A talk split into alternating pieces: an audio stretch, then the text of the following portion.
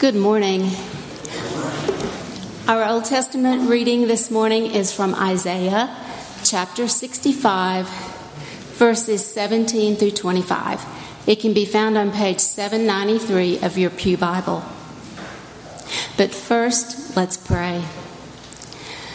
Oh Lord, your word truly is a lamp unto our feet and a light for our path. Send your spirit to light our way as we read your word today. Give us eyes to see all that you want us to see, ears to hear all that you want us to hear, and hearts that might be transformed at the reading of your holy word. In your Son's precious name we pray. And all of God's people said, Amen. Isaiah 65, 17 through 25 new heavens and a new earth.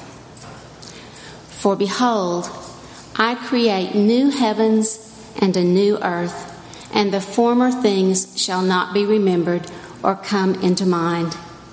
But be glad and rejoice forever in that which I create.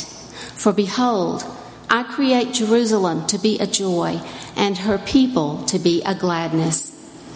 I will rejoice in Jerusalem and be glad in my people, and no more shall be heard in it the sound of weeping and the cry of distress. No more shall there be in it an infant who lives but a few days, or an old man who does not fill out his days. For the young man shall die a hundred years old, and the sinner a hundred years old shall be accursed. They shall build houses and inhabit them. They shall plant vineyards and eat their fruit. They shall not build and another inhabit. They shall not plant and another eat. For like the days of a tree shall the days of my people be, and my chosen shall long enjoy the work of their hands. They shall not labor in vain or bear children for calamity for they shall be the offspring of the blessed of the Lord, and their descendants with them. Before they call, I will answer. While they are yet speaking, I will hear. The wolf and the lamb shall graze together. The lion shall eat straw like the ox, and dust shall be the serpent's food. They shall not hurt or destroy in all my holy mountain, says the Lord.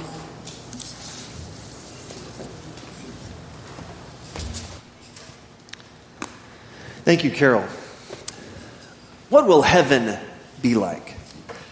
If you've been with us the last few weeks, you know that's the question we have been trying to answer. What will heaven be like? We began the sermon series on April 23rd, the Sunday right after Easter. Many of you weren't there, I remember that. So uh, I'm going to give a quick review if that's okay. Uh, on April 23rd, we, we went to the text, specifically the words of Jesus in Luke 23. If you'll remember, when Jesus is crucified, he's crucified between two criminals. One criminal confesses that he is deserving the punishment that he is receiving, but he recognizes that Jesus has done nothing wrong. And then, in all humility, he recognizes the lordship of Jesus Christ when he turns to Jesus and says, Jesus, remember me when you come into your kingdom. Then Jesus offers this confessing criminal a word of assurance, a word of comfort, and tells him, Truly I say to you, today you will be with me in paradise. We talked about the fact that the Greek word for paradise there is paradison. It comes from a Persian word that was originally used to talk about a, a walled in garden. When the Jews were translating the Old Testament to Greek around the 3rd century BC, because with Alexander the Great conquering much of the Mediterranean world, Greek became the language of trade, so they wanted to translate the, the Old Testament into Greek so that many could read it. They began to do this, and as they got to Genesis chapter 2, they translated the Hebrew word gan, which is garden, and they used the Greek word paradison to talk about the Garden of Eden. And so, uh, Jews from uh, since uh, the days of Isaiah have been longing for the return of the paradison, the, the return of paradise, where it was like it was in the Garden of Eden when humanity walked with God and was in perfect communion to God, and there was no sin, there was no brokenness, there was no death. Therefore, when the original readers of Luke's gospel read that Jesus offers paradison, paradise to this confessing criminal, immediately they would know that Jesus is offering heaven, the assurance of eternal life, the garden of paradise, like it was at the very beginning, where there is no sin, simply communion with our holy God. Yes, these words of Jesus that we find in Luke 23 let us know that the moment we die, the moment that our loved ones in Christ die, they go to be with Jesus in paradise. Paradiso. In fact, the Apostle Paul in Philippians, writing to the church in Philippi, as he knows that his own death is coming, writes to them these words, Philippians 1 21 to 23. He says, For me to live is Christ, and to die is gain. If I am to live in the flesh, that means fruitful labor for me. Yet which shall I choose? I cannot tell. I am hard pressed between the two. My desire is to depart and be with Christ, for that is far better. Paul knows at the moment that he dies, he will be with Christ in paradise. And so he wrestles with whether or not to live and to continue his ministry here on this earth, which has been hard and been difficult, or that he might depart this earth and be with Jesus for eternity. Yes, as we began our series, we saw that clearly when we die, we will be with Jesus in paradise. All of those who call upon the name of the Lord will be with Jesus in paradise. But what is heaven like exactly? We know that Jesus will be with us and our loved ones in the Lord will be with us and we will recognize each other. But what about our pets? That's the big question everybody wants to know. Will my German Shepherd, Princess, that I grew up with, will she be in heaven? What about my, my Cocker Spaniel, Strawberry? She was a little wild and hyper. Will she be in heaven? I'm often asked this question Will there be pets in heaven? Specifically, will my favorite pet be in heaven? And I have to ask them specifically, Well, what kind of pet did you have? And, and often they'll tell me they had a cat. And I go, Well, I'm not sure about that. Um, now, we do know uh, from Isaiah 65 that was just read a moment ago, verse 25, that, you know, all kinds of animals and creatures are in heaven. And in fact, the wolf and the lamb will, will graze together. The predator is not going to eat the prey. They're simply going to dine together, right? It's going to be great. All the animals will be at peace with one another. But I'm not exactly sure about everyone's pet. And, and here's how I know. There's an illustration I saw from the New Yorker I think you might find helpful when it comes to, to cats and what their testimony, uh, you show that slide. Well, in or out? I mean, you can't tell a cat to do anything. If the cat wants to be in heaven, the cat will be there. But I can't make a cat go to heaven, right? Now, dogs are very different. You can train a dog to do things. And, and I, just so you don't email me, I've owned many cats. Okay, I, love cats too, but I'm a little allergic to them. But dogs, I know dogs will be here. Here's my favorite. So your little, so your little Bobby. Well, Rex uh, here has been talking about you for over 50 years. Rex will be waiting for you to embrace you, to celebrate you. In fact, I'm quite certain that all dogs are in heaven, and I know it from this other uh, uh, uh, thing I saw from the New Yorker. We could show that. All dogs go to heaven because we're not the ones who screwed it up. That's true, right? I mean, it's not the dog's fault that humanity was, that sin came into the world. That was all on Adam and Eve. The dogs were just being dogs, the cats were just being cats. In fact, the Apostle Paul actually talks about the way that our sin impacted all of creation when he writes to the church house churches in Rome. In Romans chapter 8 verse 19 to 21 we read, "For the creation waits with eager longing for the revealing of the sons of God, for the creation was subjected to futility, not willingly, but because of him who subjected it in hope that the creation itself will be set free from its bondage to corruption and obtain the freedom of the glory of the children of God." In this passage Paul reminds us that the shalom, the peace and the harmony that existed at the very beginning. When God creates the heavens and the earth, after He creates humanity, we read in Genesis chapter 1, He says, It is very good. We were very good. We were the crown of creation. And yet, beginning with humanity's first sin, all of creation was corrupted. Sin came into the world, and so did death. In fact, you may remember from your days in Sunday school in Genesis chapter 3, the curse of Adam is this Cursed is the ground because of you, and pain you shall eat of it all the days of your life. Thorns and thistles it shall bring forth for you, and you shall eat the plants of the field. By the sweat of your face you shall eat bread, till you return to the ground, for of it you were taken. For you are dust, and to dust you shall return. When sin came into the world, so did death, and all of creation was corrupted. So Paul writes to the house churches in Rome in Romans 8 that all creation has been longing to be redeemed, to be restored, to set free from this bondage of corruption. Revelation, the very last book in the Bible, helps us see that there will be a final battle between good and evil. and good wins. The Lamb of God is, is victorious over Satan, and Satan is cast into the hell of fire for all eternity. And he's thrown in there, never to return. And then God brings a new heaven and a new earth, and all of creation is ultimately restored. So, what will this new heaven and this new earth be like? Well, to find out, turn in your Pew Bibles to Revelation chapter 21, beginning with verse 1. It may be found on page 1326 of your Pew Bible. Revelation chapter 21, beginning with verse 1. But before I read God's word, let's call upon His Spirit again to guide us in the reading and preaching of His holy word. Please join me as we pray. Holy Spirit, we thank you that you gave this wonderful, powerful vision to the Apostle John while he was living in exile in Patmos. A vision that was intended to encourage the seven churches of Asia Minor who were experiencing persecution. Churches who needed to know how it's all going to end, what it's going to be like in the end. Oh God, we thank you for this amazing picture you give to us. Now, as we read this description, give us eyes to see, ears to hear, and a heart that might be opened and transformed at the reading and preaching of your holy word. May the words of my mouth and the meditation of all of our hearts be acceptable in your holy sight. Through your Son's precious name we pray, and all God's people said, Amen. Amen. Revelation chapter 21, beginning with verse 1.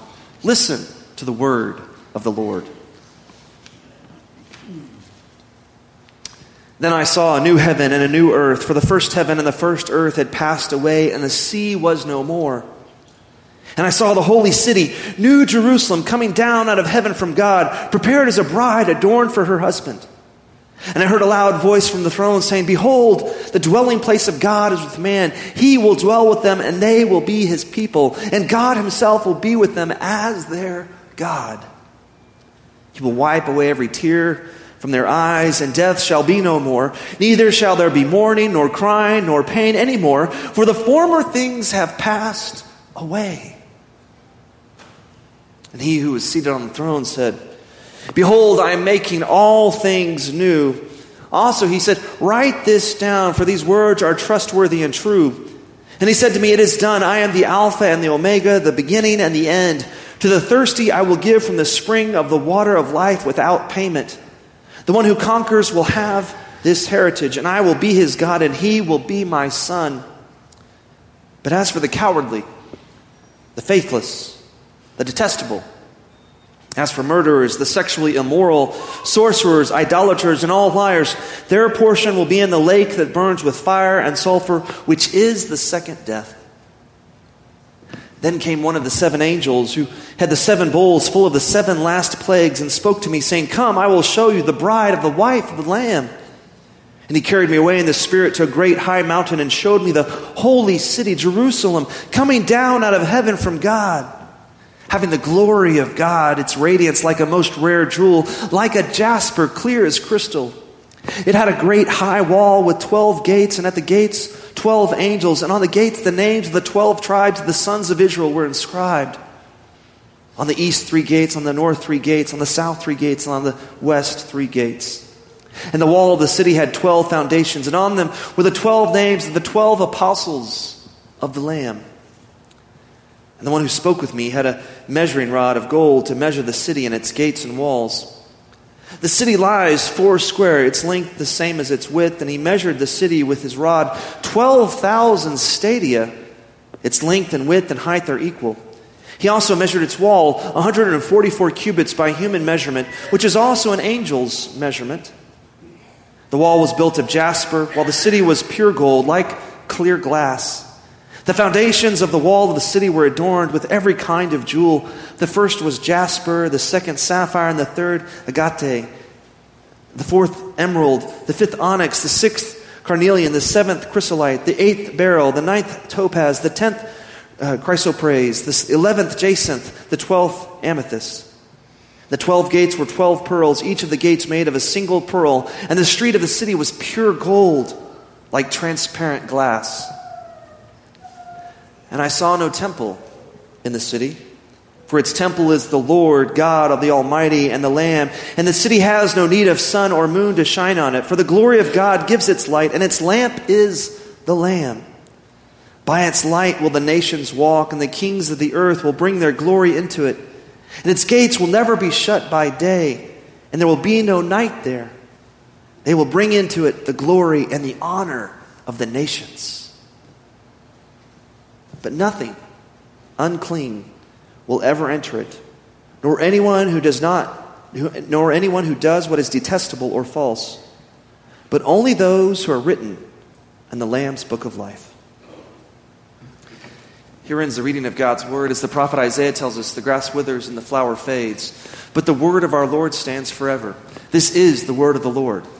Thanks, Thanks be to God. God. But nothing unclean will ever enter it, nor anyone who does what is detestable or false, but only those who are written in the Lamb's book of life. That's tough language, isn't it? John paints a beautiful picture and a description of the new Jerusalem that comes after the final judgment of God. The foundation of the New Jerusalem is made up of many precious stones. Ladies, those of you who love jewelry, it's all going to be there. It's going to be great. In fact, I've got a picture of the stones. You've got pearls and you've got jasper, which is a, a red hue. It's going to cover the walls. And in fact, there's a picture that an artist did uh, to try to depict what, what John has seen. And the foundation of the city, New Jerusalem, has got all these great precious stones. There it is. It's brilliant. And the walls, and it's bright and it's glorious. It's heavenly. We're told that the New Jerusalem is shaped like a cube with a length and a width and a height of 12,000 stadia. Now, one stadia was equal to one stadium in ancient times for, for the Greeks, and so that was about 600 feet. 12,000 times 600 feet equals 7.2 million feet, or roughly 1,400 miles. This means that the new Jerusalem is larger than India with its height and width and, and uh, length. In fact, it will exceed the Earth's atmosphere. The Earth's atmosphere is about 300 miles high. It will exceed the Earth's atmosphere. I've got, a, I've got a picture just to kind of depict what it would look like, this cube on a globe there. It is huge. And of course, when we read the scriptures, numbers are significant. Uh, Numbers aren't necessarily always to be meant, uh, measured literally, but more what are they trying to represent? And we see the number 12 numerous times. And, and 12 in the Bible represents power and authority, for there were 12 tribes of Israel, and there were 12 apostles that Jesus entrusted his ministry to. And in this New Jerusalem, there are 12 gates which is highly unusual for a, an ancient city. There usually would have been three to four gates, but this has 12 gates, meaning there's many ways to enter. They've got three gates on the west side, three on the north, three on the south, and uh, three on the east. Usually there were just two to four gates because that made it easier to guard the city, but there won't need, be a need for lots and lots of guards. They'll just have one gate angel at each gate. It's the New Jerusalem has 12 gates, three on each side. And it's 12 stadia in length, 12 stadia in height, 12 stadia in width. 12 gates, 12 tribes of Israel, 12 foundations, 12 apostles representing the power and authority that 12 means in the Bible. This is a city of great power and authority because God dwells there. This is his city. John is telling us, as verse 3 in our text states, Behold, the dwelling place of God is with man. He will dwell with them, and they will be his people, and God himself will be with them as their God. God's presence helps illuminate this new Jerusalem as it's shaped like a perfect cube 12,000 by 12,000 by 12,000. There's one other place that's shaped like a perfect cube. It's the holiest of holies that we'd find in the temple 20 cubits by 20 cubits by 20 cubits. As you know, in the holiest of holies in the old Jerusalem, temple of Jerusalem, and John writes this after the temple in Jerusalem has been destroyed. He writes this after that. And he's reminding them that, remember in the holiest of holies how it was a perfect cube, and, and that's where they kept the Ten Commandments. And once a year, the high priest would go into the holiest of holies to offer the, the perfect, the sacrifice, a lamb without blemish on that day of atonement. And so, this city, this New Jerusalem, like the holiest of holies, will be a, a perfect cube, but it will be much larger. And there is no temple because God's presence fills the entire city. And all the nations of the earth will, will come into the city. There's three gates on each side for them to enter in, to come and to bring glory and honor to God. But only those who are written in the Lamb's book will be able to enter. As John explains in verse 8. But as for the cowardly, the fatherless, I mean the faithless, but as for the cowardly, the faithless, the detestable, as for murderers, the sexually immoral, sorcerers, idolaters, and all liars, their portion will be in the lake that burns with fire and sulfur. which is the second death. This is tough stuff. Heaven is going to be glorious. The New Jerusalem is going to be brilliant and great. But the fact is, not everyone's going to be there. And that just doesn't seem fair to us today. I mean, shouldn't everybody get to go into heaven? It doesn't seem fair to us. Where is God's grace and God's mercy in the midst of this picture?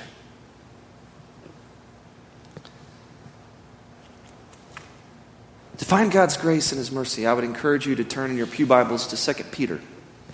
It's a little bit to the left of Revelation. 2 Peter chapter 3, verse 8 to 9.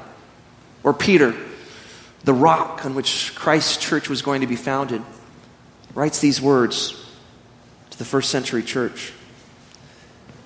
But do not overlook this one fact, beloved, that with the Lord one day is as a thousand years, and a thousand years is one day. The Lord is not slow to fulfill his promise, as some count slowness, but is patient toward you, not wishing that any should perish, but that all should reach repentance.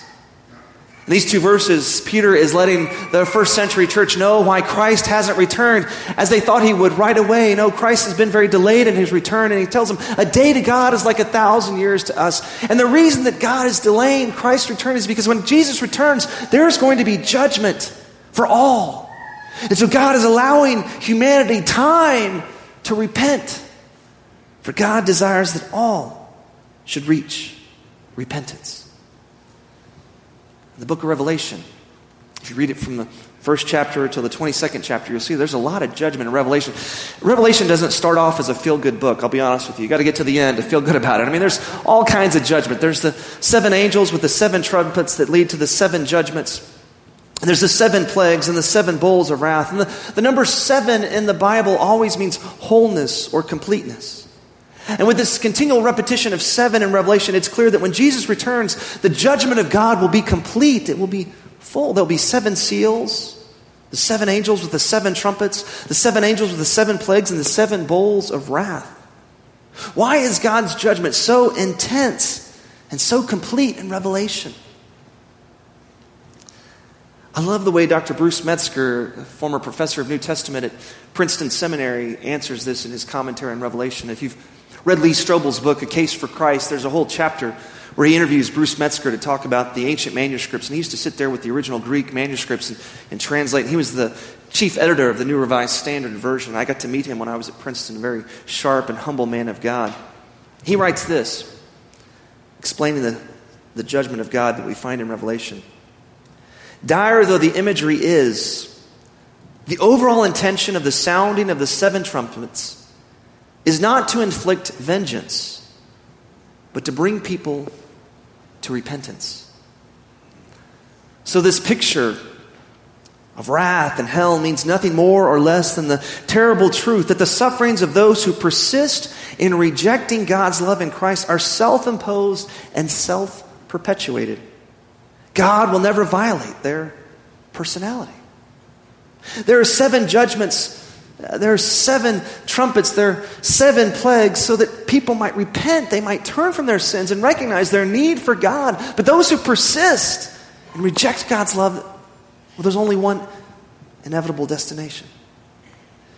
It's people who fail to recognize the lordship of Jesus Christ, who persist in their habitual sins, as we read in Revelation chapter 21, verse 8 they will not be able to come to heaven. Yes, we must have a genuine saving faith that leads to repentance, a faith that leads to transformation, where we seek to live for Christ and not for ourselves. As Jesus says in the Sermon on the Mount, in Matthew chapter 7, 21 to 23, he says, Not everyone who says to me, Lord, Lord, will enter the kingdom of heaven, but the one who does the will of my Father who is in heaven. On that day, many will say to me, Lord, Lord, did we not prophesy in your name and cast out demons in your name and do many mighty works in your name? And then I will declare to them, I never knew you. Depart from me, you workers of lawlessness. Jesus is letting us know that in the final day of judgment, there will be people who say, Lord, Lord, didn't, didn't I do some great things for you? I was casting out demons and I was prophesying. And Jesus like, I never knew you. You didn't do that for me. You did that for your own self righteousness. You didn't humble yourself and, and follow me. You did it so that others might think you were holy. Yes, we must have a relationship with Jesus. We must humble ourselves and, and see our need, our desperate need for Jesus. These are tough words. But Jesus doesn't want to just be Lord of our Sundays, He wants to be Lord of our entire lives. Every day we should humble ourselves before Christ and say, Yes, Lord, may your will be done in my life, here on earth as it is in heaven. We need to seek His guidance and His direction. We need to confess our sins and seek to walk according to His ways. Yes, there is grace and there is forgiveness with Jesus, but ultimately, there's repentance in the kingdom of God. God's grace should lead us to repentance, to turn away from our sins and turn towards God, humbly recognizing our need for Jesus and the salvation that only Jesus can bring. For Jesus lived a life that we can never live. He lived in perfect obedience to our Heavenly Father. He was without sin. And so he died the, the death that we all deserve. As a, as a common criminal on a cross, he, he died. He was cursed for us. As we read in Galatians, cursed is he who's hung on a tree. He was cursed for us. He became a, a curse for us and paid the price for our sins so that we might have the gift, the assurance of eternal life, the new life that only comes through him. As Paul writes in Romans chapter 10, verse 9, if you confess with your lips Jesus is Lord and believe in your heart that God raised him from the dead, you will be saved. I can't put your name in the book of life.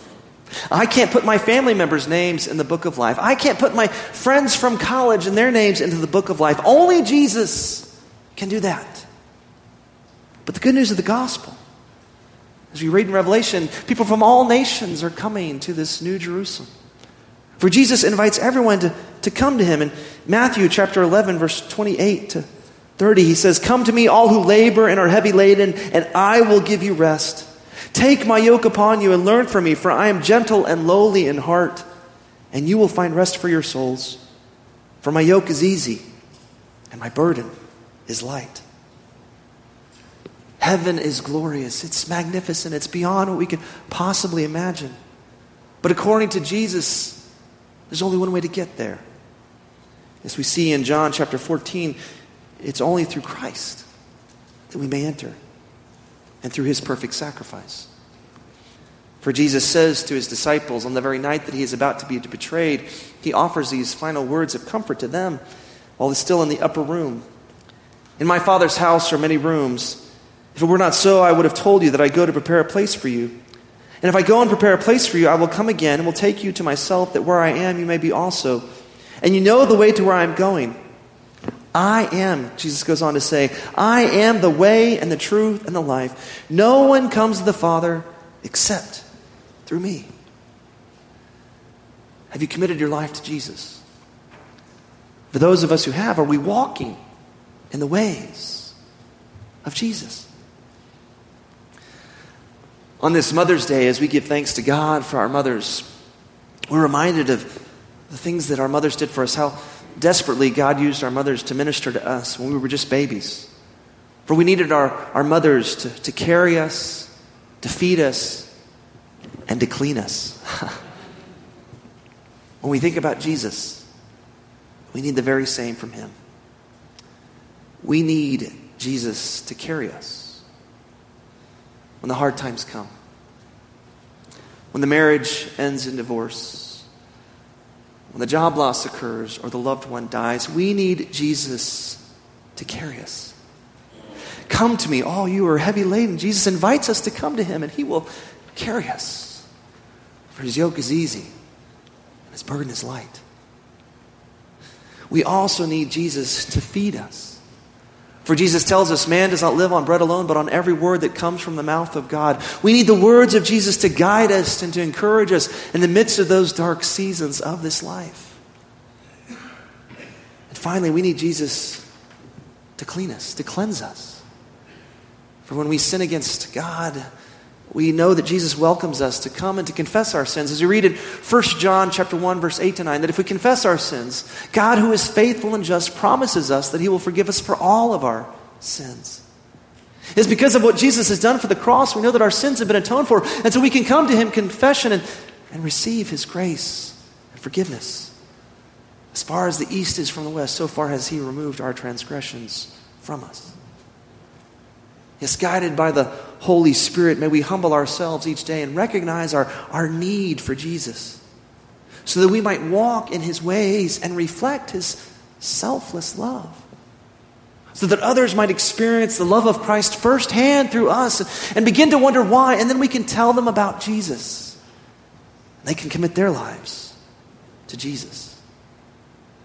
For as Revelation tells us, in that very last verse we read, only those who are written in the Lamb's book of life will be able to enter heaven, that new Jerusalem. May we do all that we can while we're still on this earth. Use all of our time and our talents and treasures to point others to Him. So that with their lips they might confess that Jesus is Lord and, and believe in their hearts that God raised Him from the dead. So they might have the assurance of eternal life that we so richly enjoy through faith in Christ today. Yes, may God use us to be an instrument of His grace. So that when we get to that new Jerusalem, all of our friends and our coworkers and our loved ones, they'll be there with us, celebrating with our pets. Please join me as you pray. God, we thank you so much for the good news of your amazing love, and we thank you for this beautiful, glorious picture of heaven. We receive this new Jerusalem, Lord. There's a new heaven, a new earth. You've redeemed all of creation, you've made all things new. You've brought it back to the way it was without sin. Lord, we thank you that because of Christ's death on a cross, our sins have been atoned for. And we thank you for the time that you've given us here on this earth to, to point others to you so they might repent and, and recognize their need for Jesus. Oh God, by your Holy Spirit, help us to be an instrument of your grace. Help us to live in a way that reflects your love so that others may see our good deeds and give praises to you, our Father who's in heaven. We pray this in the strong and precious name of your Son, who is the Christ. And all God's people said, Amen. We return to God now his tithes and our offerings.